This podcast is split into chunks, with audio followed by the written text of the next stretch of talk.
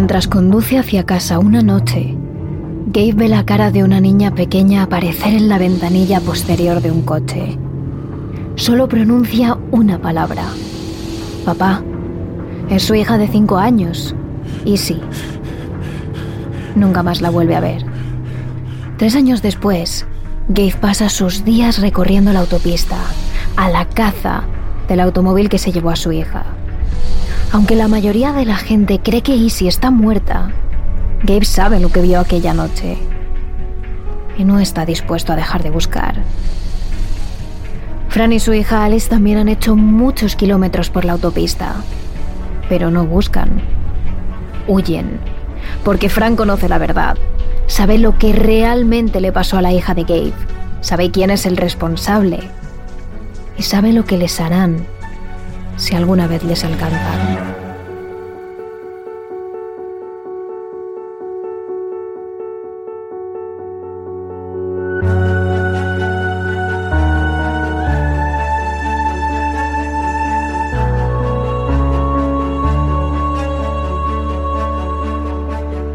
Así comienza La Otra Gente, la nueva novela de misterio de CJ Tudor, la autora superventas de El Hombre de Tiza. Es un thriller psicológico oscuro, absorbente, fantásticamente escrito y con ese toque sobrenatural que tanto nos atrapa.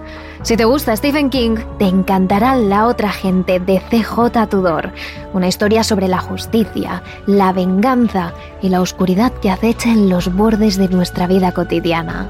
Una novela que nos ha enganchado por completo.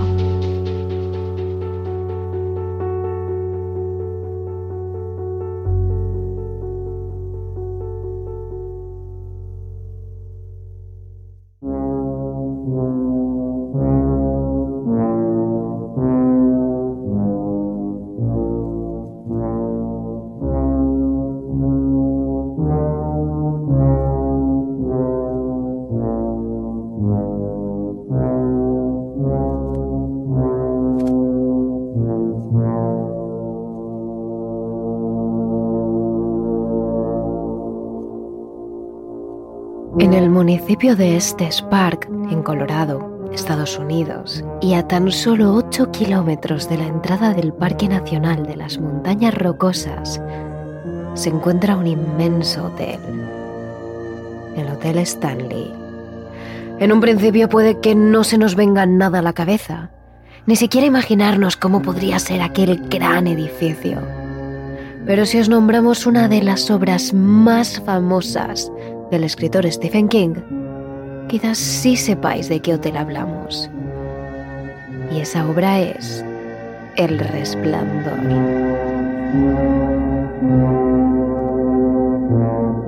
Terrores Nocturnos con Emma Entrena y Silvia Ortiz. En la ladera de una de las grandes montañas rocosas que componen este parque, rodeado de inmensos y frondosos árboles, perdido de la civilización, se encuentra el Hotel Stanley. Es un edificio de base rectangular, de color blanco intenso, que llama la atención entre la gama de colores marrones y verdes que componen el paisaje. Tiene cuatro pisos y un tejado amarronado a dos aguas. Una fila de columnas blancas sostienen parte de la estructura del edificio y justo entre ellas, al fondo, bajo un pequeño techo, se encuentra el gran portón de entrada. Ya a simple vista y desde la lejanía se puede observar la majestuosidad del hotel que inspiró a Stephen King a escribir una de sus más aclamadas novelas, El Resplandor. Aquella que fue publicada en el año 1977 y relata la historia de la familia Torrance, en concreto de Jack, el protagonista, un ex profesor que acepta un puesto como vigilante de invierno en un solitario y gran hotel de alta montaña que guarda un pasado oscuro bajo sus paredes, en el que ocurrieron tragedias que a lo largo de la obra la familia irá descubriendo. Al poco tiempo de haberse instalado en el hotel, tanto el hijo como Jack comienzan a experimentar hechos inexplicables. El padre, en concreto, cada vez tiene una actitud más agresiva. Está fuera de sí. Y aunque en un principio no encuentra explicación alguna a su comportamiento, tanto él como su familia finalmente descubrirán el porqué. Experimentarán de primera mano toda la mala energía que guarda aquel solitario y gigantesco hotel. Sin duda, una novela de terror que mantiene enganchado al lector de principio a fin. No mucho tiempo después saldría la película basada en esta obra, producida y dirigida por Stanley Kubrick en el año 1980. Sin duda uno de sus mayores éxitos que a día de hoy sigue estando muy presente en la sociedad. Hasta aquel que no haya visto la película sí que conocerá muchas de las famosas escenas que la caracterizan, como aquella en la que el actor Jack Nicholson destroza a hachazos una de las puertas del hotel, mientras su mujer grita dentro del baño, horrorizada. O la famosísima escena en la que el niño pequeño, montado en un triciclo, recorre los largos pasillos de moqueta del hotel hasta toparse con dos niñas, dos gemelas, ambas con un vestido azul claro y unos largos calcetines blancos, a juego con un pequeño lazo que les adorna el oscuro cabello.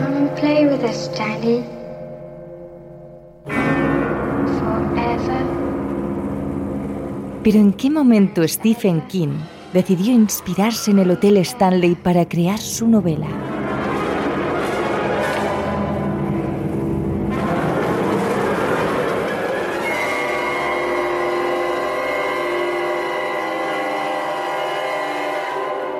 Todo ocurrió el 30 de octubre de 1974, cuando él, junto a su mujer y sus dos hijos, se alojaron en el hotel para pasar unos días de vacaciones alejados de su ciudad. Sin duda era la mejor manera de celebrar Halloween, perderse entre los kilómetros y kilómetros del frondoso bosque de Colorado, en un hotel de grandes dimensiones.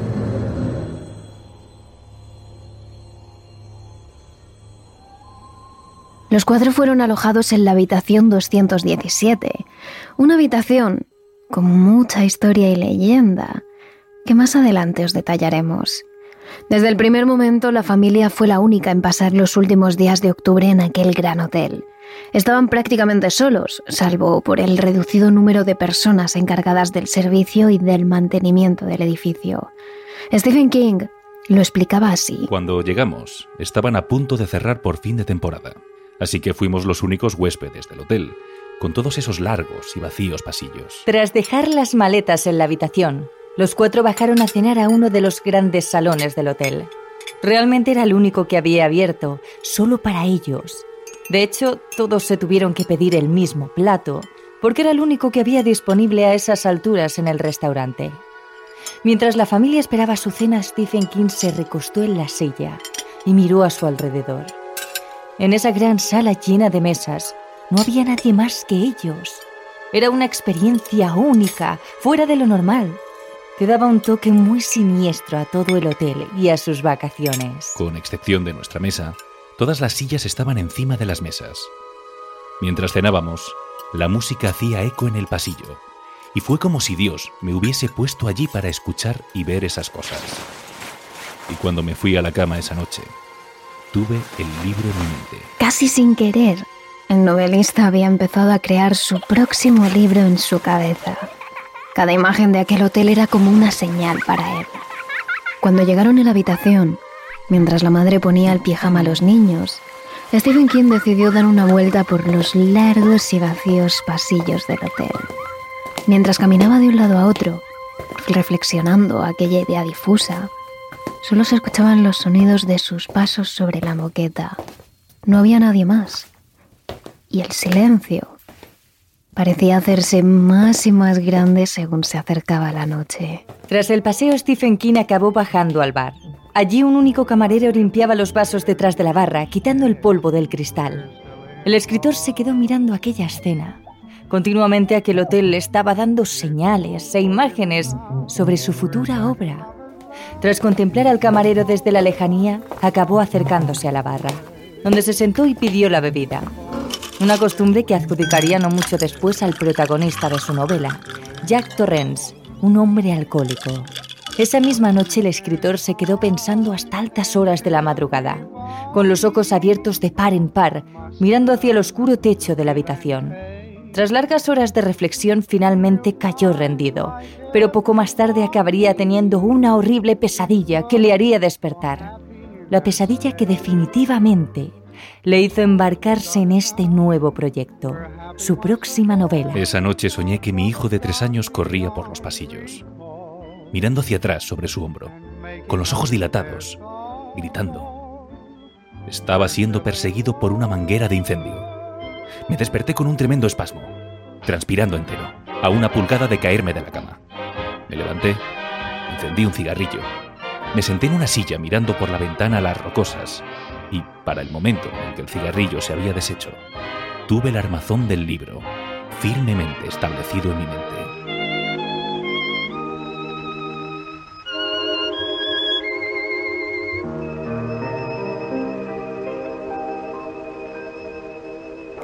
Ahora sí, nos sumergimos en la historia del Hotel Stanley, un hotel tan maldito que dio la inspiración a Stephen King para crear El Resplandor. Nos situamos en este Park, una zona rocosa de Colorado. Se trata de un lugar idílico, con frondosos bosques y rocosas montañas que rodean espacios de ensueño, lagos, un valle. El lugar perfecto, situado a tan solo 8 kilómetros del Parque Nacional de las Montañas Rocosas. Pero antes de eso, siglos antes de eso, este lugar ya era sagrado para varias tribus de nativos americanos. Desde prácticamente la edad de hielo, tribus americanas tan conocidas como los apaches, los arápagos o los cheyennes usaban esta tierra para cazar. Con sus rudimentarias lanzas y sus plumas batiendo al viento, se enfrentaban cuerpo a cuerpo a enormes bisontes y sobre todo a mamuts esos gigantescos animales prehistóricos.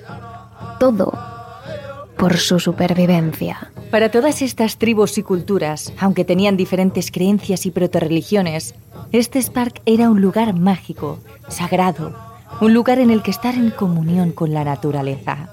Para ellos la naturaleza era prácticamente una diosa, si la cuidabas y la respetabas, ella sería benevolente y te colmaría de alimentos y de cuidados. Si la destrozabas y la maltratabas, llegaba el hambre, la sequía y las inundaciones. Incluso muchos siglos después, a finales del siglo XVIII y principios del XIX, cuando prácticamente todo el territorio solo era ya de los arapahoes, que se habían asentado allí, este Spark seguía teniendo un gran valor mágico. Los nativos americanos durante siglos cuidaron y respetaron este Spark y vivieron en comunión con su ecosistema sin romperlo, hasta que llegó la colonización europea.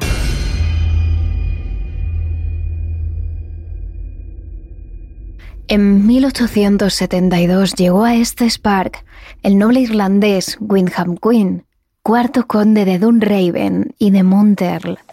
Era la segunda vez que este regio noble con su traje típicamente británico, su sonrisa estirada y su poblado bigote con las puntas hacia arriba, visitaba el oeste americano. Era prácticamente la caricatura de un noble que todos tenemos en la cabeza. Sombrero de copa, traje caro, monóculo y un reloj de bolsillo. Y el hombre era tan rico como parecía. Y cuando vio este Spark, se encaprichó inmediatamente. Era un lugar con 30 millas de valle, en el que centenares de especies, como arces, bisontes o ciervos, campaban a sus anchas. Así que al conde le pareció el lugar ideal para crear un coto de caza privado en el que las élites pudieran cazar sin control. Lo vallaría, lo cerraría y fundaría un hotel de lujo para alojar a todos los nobles y altos burgueses que decidieran ir a cazar.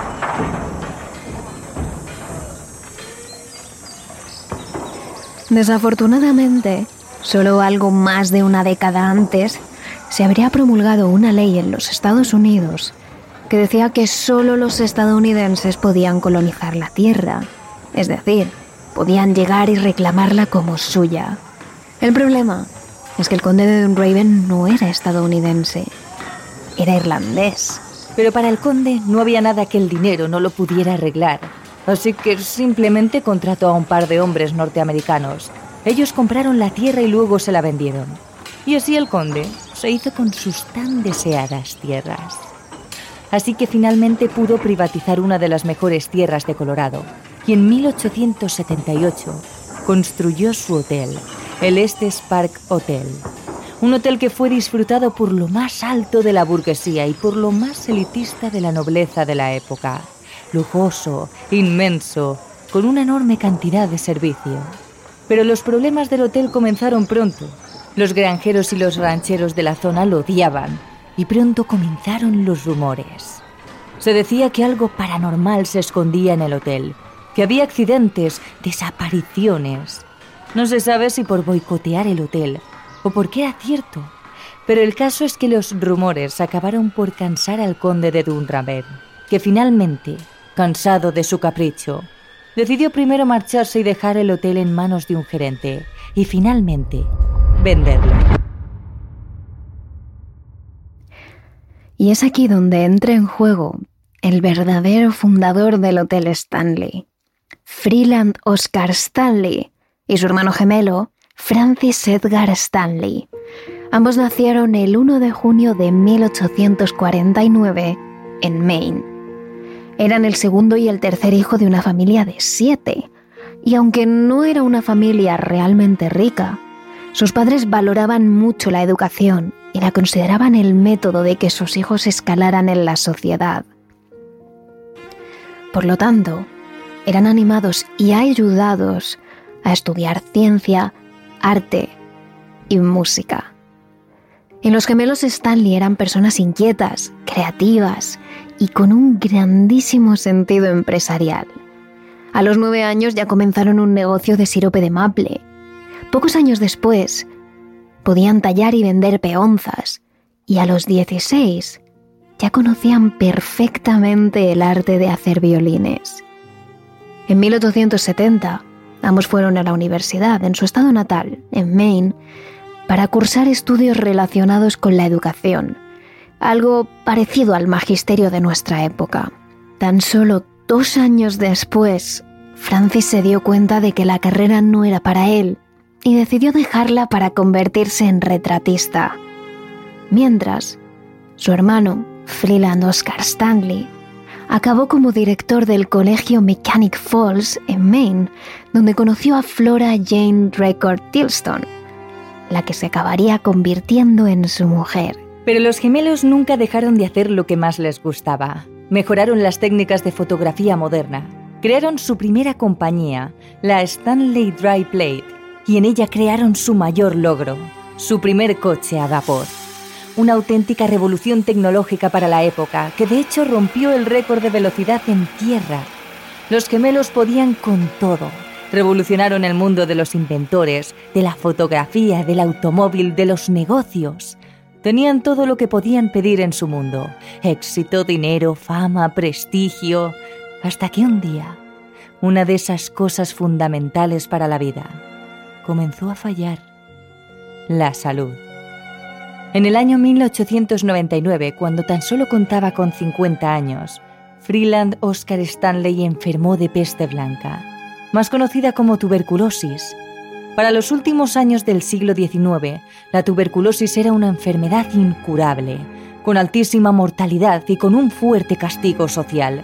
Se les consideraba pobres, sucios, y lo único que los médicos recomendaban para curar la tuberculosis o para aplacar sus síntomas era el aire puro de la montaña, el sol, el clima fresco, es decir, naturaleza pura. Es así como Freeland Oscar Stanley viaja a Colorado, el lugar con el clima perfecto, y conoce las maravillas de este Spark. Cada año viajaba a Colorado por recomendación de su doctor y su salud mejoraba. Así que finalmente el verano de 1903, tras un fortísimo ataque de tuberculosis, decide comprar el Estes Park Hotel y mudarse allí definitivamente con su mujer, con el dinero que saca de la venta de la primera empresa que montó con su hermano. Y como para todo lo demás, Stanley le pone todas sus ganas, su inventiva y su creatividad a este nuevo hotel quiere hacer algo moderno, revolucionario. Y esto crea muchos puestos de trabajo. Ingenieros, constructores, doncellas, miles de puestos de trabajo que el pueblo agradece. Para ellos era un proyecto caído del cielo. El hotel contaba con teléfono, luz, agua caliente, una línea de coches que trasladaba a los huéspedes del tren al hotel, habitaciones perfectamente equipadas. Y para esto construyó una hidroeléctrica, pavimentó las carreteras y generó puestos de trabajo local. Así fue como todo el mundo pasó de odiar el Estes Park Hotel a amar el Hotel Stanley, a convertir a su fundador en un símbolo de prosperidad. Cuando abrió el hotel era imponente, un edificio enorme de color blanco, con una ala central, con una pequeña torre y dos alas laterales. El hotel tenía 48 habitaciones y cada dos de ellas había un baño. Tenía además cocina eléctrica, lavandería a vapor, ascensor hidráulico, luces y teléfono.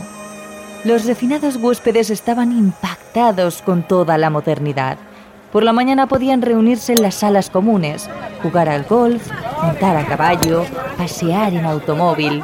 Y por las noches jugar al billar, fumar puros o ir a la inmensa sala de conciertos a escuchar música de piano y bailar bailes de salón. Era un hotel nuevo, moderno, tan querido como lo era su dueño. El mejor hotel de Colorado.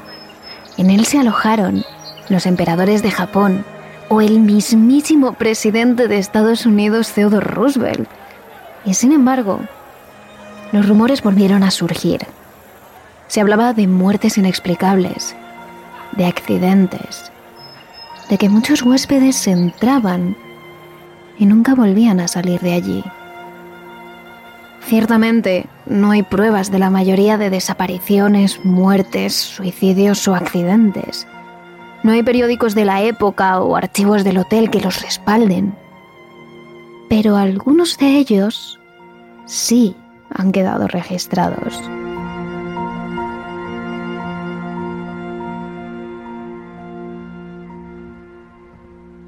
Todo empieza con los propios huéspedes del hotel. Algunos comienzan a comentar por los pasillos y las salas comunes que se sienten incómodos en ciertos momentos del día. Las mujeres en pequeños corrillos, susurrando bajo sus pañuelos, dicen que no se atreven a recorrer los pasillos por las noches porque se sienten observadas. Algunas de ellas llegan a decir que al final de los larguísimos corredores, cuando las luces están apagadas, ven sombras. Los hombres ataviados con sus trajes caros hablan mientras fuman concentrados alrededor de la mesa de billar. Comentan que en la cuarta planta se escuchan ruidos extraños, sobre todo ruidos que parecen provenir de niños, risas agudas, carreras de pasos cortos y rápidos, llantos, canicas. Pero en el fondo no le dan mucha importancia. Es un hotel grande, ¿no? Podría haber niños por ahí, aunque no les suene haber visto a ninguno en el hotel. De hecho, parece que hay una habitación especialmente agradable para estos supuestos niños. La 1211. En una ocasión, un huésped que se hospedaba muy cerca de la habitación, un hombre de negocios, pasó toda la noche completamente en vela. Se escuchaban risas, golpes, niños jugando. Incluso pudo jurar que desde uno de los jardines del hotel se veía un niño apoyado en la ventana de la habitación. Y no sabía por qué, pero de alguna forma las risas de los niños no sonaban normales, no eran naturales, no eran las de niños vivos. Eran escalofriantes, risas que se colaban bajo la piel y erizaban el vello del cuello. Al día siguiente, cuando habló con el gerente del hotel, se quejó. Le dijo que por favor pidiera a los huéspedes de la 1211 que hicieran menos ruido por las noches y que controlaran a sus hijos. Pero el gerente le dijo que allí no se alojaba nadie ese fin de semana. De hecho, no se alojaba nadie desde hacía unos días. El hombre quedó completamente ojiplático. Pero entonces de quién era la risa que había escuchado. Pero esto no era lo más extraño. Había otras habitaciones, sobre todo la 1302, aunque no era la única, en la que muchos huéspedes no querían alojarse. Decían que nada más entrar en la 1302, un sentimiento de ansiedad se apoderaba de ellos. Hiperventilaban, el corazón les latía muy rápido y apenas podían dormir por la noche. Además tenían ataques de claustrofobia. Algunos huéspedes tenían que salir en medio de la noche a los jardines para tomar el aire, porque sentían que las paredes y los techos se les caían encima, como si enormes piedras les aplastaran.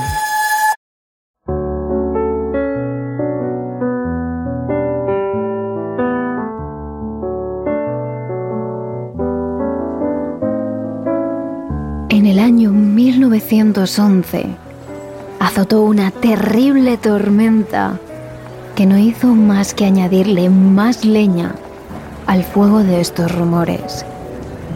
El agua caía a raudales. En el cielo no había ni una sola estrella porque estaba completamente cubierto por las nubes. La única luz provenía de los rayos que de vez en cuando iluminaban el valle y las montañas rocosas. Pero dentro del Hotel Stanley, la imagen era idílica. Estaba completamente a rebosar, lleno de elegantes hombres en traje, de mujeres refinadas con grandes vestidos y su cabello cubierto. La música sonaba en las salas comunes del hotel y en el comedor. Los huéspedes reían en las salas. Hasta que en un momento determinado de la noche, todo el hotel se quedó sin luz. A causa de la tormenta, por un fallo técnico, lo cierto es que las habitaciones del hotel estaban iluminadas mediante gas y de un momento a otro dejó de funcionar. El gas era un método novedoso para la época, moderno, casi desconocido. Así que nadie podía asegurar qué había pasado. El caso es que el hotel se quedó a oscuras. Los centenares de sirvientes que hacían el hotel funcionar se pusieron en marcha. Cogieron las velas de los cajones de las inmensas cocinas y comenzaron a ponerlas en las salas comunes y en los salones en los que se encontraban los huéspedes. Esa fue su única labor. Una vez terminaron de iluminar las salas con velas, los sirvientes decidieron regresar a la zona de servicio y esperar para retomar su tarea lo antes posible en cuanto volviera la luz. Todos los sirvientes pararon, menos la joven Elizabeth Wilson. Elizabeth era una camarera de piso que había sido contratada hacía tan solo unas semanas. Era prácticamente su primer trabajo, así que era joven e inexperta y no quería dejar de trabajar. Tenía miedo de que la despidieran si lo hacía. Así que la joven Wilson encendió un candil y lo llevó mientras hacía sus tareas. En ese caso, llevar ropa de cama de un lado a otro. Su destino más próximo era la habitación 217. Una habitación que estaba completamente cerrada y que llevaba horas así. La joven se dirigió hacia la habitación con su barreño y su vela. Abrió la puerta y en cuanto entró,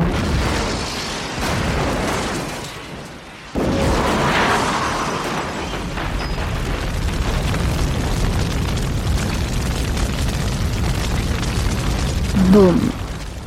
Todo saltó por los aires. Una terrible explosión consumió buena parte del hotel. Las preciosas salas, los lujosos salones y las enormes cocinas quedaron destrozadas bajo el fuego y el humo.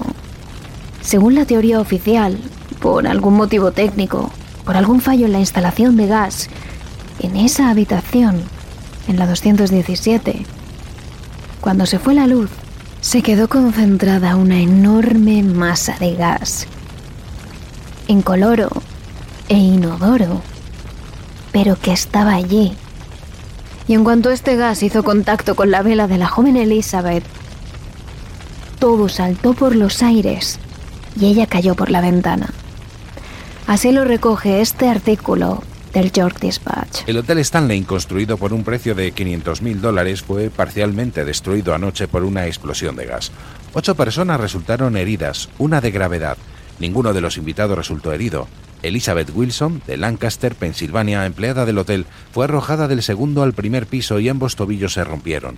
Los otros siete son camareros negros. En otras versiones lo que pasó es que uno de los rayos de tormenta por algún motivo se vio atraído hacia el hotel y fue a caer precisamente en la habitación 217. La parte buena es que la joven Elizabeth no murió, pero el hotel quedó en su mayoría destrozado. Y fue a partir de ese momento cuando los huéspedes comenzaron a decir que en esa habitación se registraba una actividad paranormal muy potente.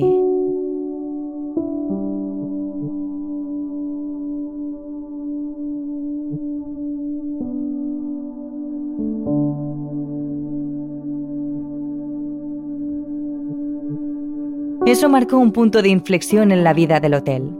Stanley tenía que gastar una fortuna en reconstruirlo, y a eso se le suma que en los inviernos con el clima frío de Colorado, el hotel se quedaba vacío.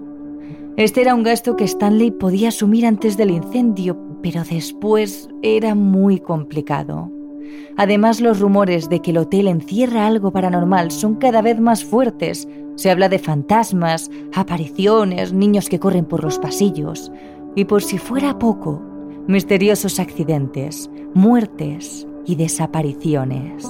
Stanley no podía mantener la situación mucho más, así que en el año 1926, Stanley cedió la propiedad del hotel a una compañía privada para que lo gestionara. Pero de nuevo, el hotel no consiguió tener el éxito esperado. Así que en 1929 tuvo que volver a cederlo a un magnate de los hoteles y del automovilismo, Roe Emery. Él fue el que decidió que el hotel solo abriría a los veranos, aprovechando el clima más agradable, y cerraría en los duros inviernos, cuando apenas recibían clientes.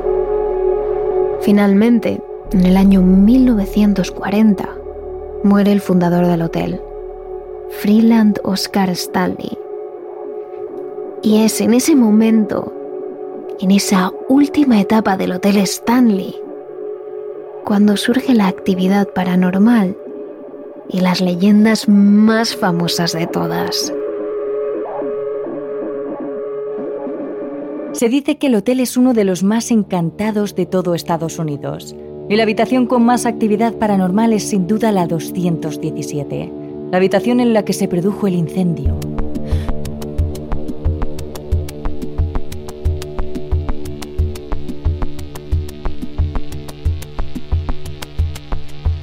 Los que se alojan en la habitación dicen que dentro hay una presencia paranormal maliciosa y molesta, que cambia las cosas de lugar, que mueve los objetos de un sitio a otro y enciende y apaga las luces y hace que varias corrientes frías pasen por la habitación repentinamente.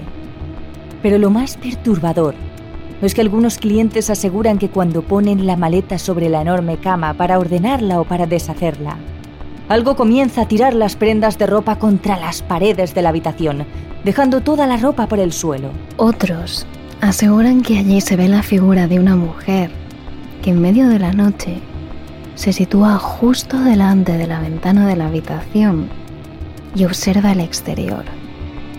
Cuando se gira, lo único que los huéspedes pueden ver es su sonrisa maliciosa. Algunos Dicen que es el fantasma de Elizabeth Wilson, la sirvienta que se rompió los tobillos en el hotel. Pero lo cierto es que no hay pruebas, ya que no se conserva ninguna foto de la joven, por lo que no podemos saber si el fantasma se parece a ella o no. Y otros aseguran que la figura que se aparece en esa habitación es un hombre con traje chaqué, un sombrero de copa y cara amable. Creen que trae consigo un soplo de aire fresco, de alegría y de preocupación. Pero no creen que sea agresivo.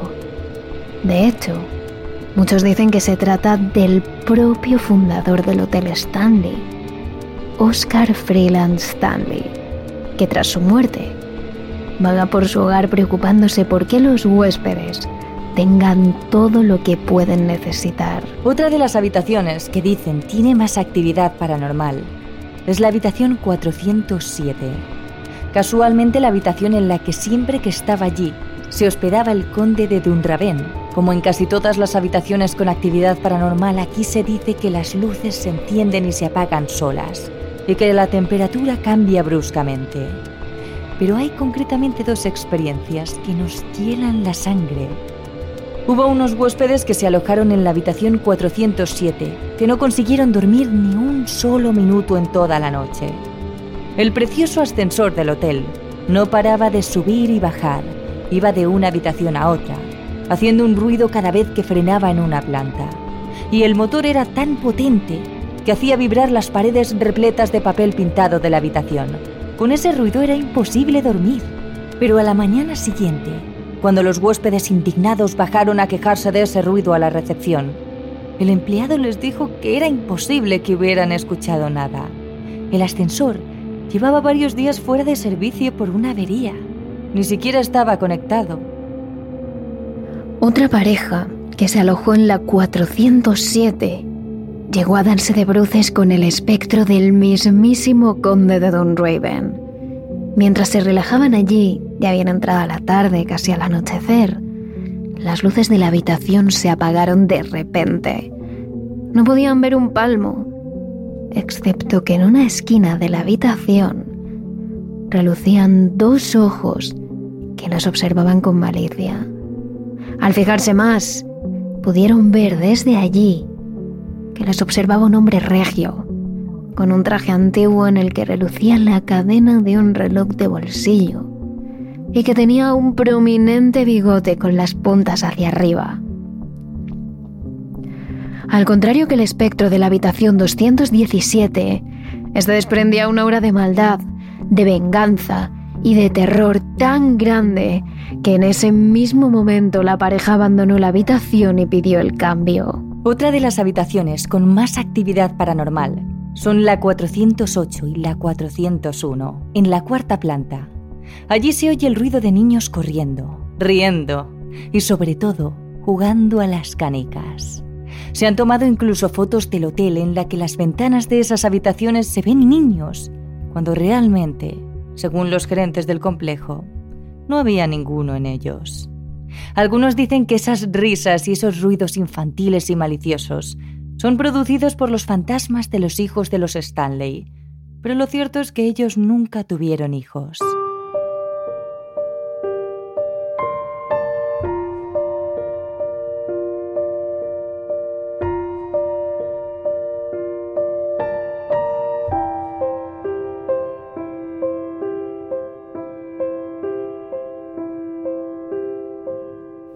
No solo en las habitaciones tenemos terribles testimonios, también en las salas comunes. Por ejemplo, por las noches, se dice que una melodía suave inunda gran parte del hotel. La música lenta y pausada del piano llega a cada habitación como si un músico profesional estuviera amenizando una velada. Sin embargo, si alguien se atreve a acercarse al lugar del que procede la música, la sala de conciertos, observará que no hay nadie sentado al piano, solo teclas que suben y bajan solas, como si alguien lo estuviera tocando, pero sin nadie vivo sentado delante. Casualmente esta, la sala de conciertos, era la sala predilecta de Flora Stanley, la esposa de Freeland era una sala que su marido construyó para ella con todo el amor posible, ya que su mujer había sido profesora de música. Flora pasaba horas en la sala, tocando esa misma melodía en el piano, para los huéspedes de alta alcurnia que poblaban el hotel en su época. Así que no son pocos los que dicen que en esta sala se ha quedado para siempre el alma de Flora Stanley y que por las noches se dedica lo mismo que en vida, a tocar el piano para amenizar la velada. Por supuesto, su marido no iba a dejarla sola. Su espectro no solo se encuentra en la habitación 217, sino que también vaga habitualmente por la sala cercana a la sala de conciertos, la habitación del billar. Casualmente la que había sido su favorita en vida. De hecho, muchos turistas dicen haber captado su figura en fotografía justo en esa sala. Pero al contrario que otros, todos los turistas coinciden en que esos fantasmas los del matrimonio Stanley, son completamente benévolos. En medio de todas estas leyendas, la reputación de Hotel Encantado del Hotel Stanley ha ido creciendo. Más aún, después de la llegada de Stephen King al hotel y de que este fuera la inspiración para el resplandor. Pero el hotel sigue abierto y recibiendo huéspedes, más quizás precisamente por esta reputación. Pero se dice que hay habitaciones como la 1211 que nunca dan a los huéspedes normales y que reservan solo para aquellos que quieren hacer allí investigaciones paranormales. Así de encantado está el Hotel Stanley. Y este no es el único hotel encantado. En nuestro capítulo de extra de Patreon os hablamos del Hotel Borivagnet en Suecia, el hotel más paranormal del país. No os lo perdáis. Y si queréis saber más de este hotel y de sus leyendas, sabéis que en nuestras redes sociales os estaremos dando más datos. Somos arroba terrores nocturnos barra TRN en Instagram y TikTok y arroba terroresn en Twitter. Y últimamente tenemos muchas sorpresas en TikTok. No os lo perdáis.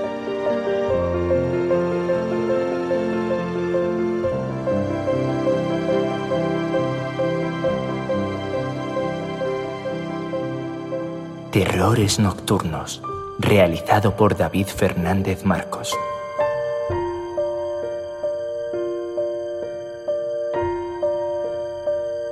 Si quieres más capítulos extra de Terrores Nocturnos, solo tienes que unirte a nuestro Patreon. Síguenos en nuestras redes sociales. Somos arroba terrores en Twitter y arroba terrores nocturnos barra baja TRN en Instagram y TikTok.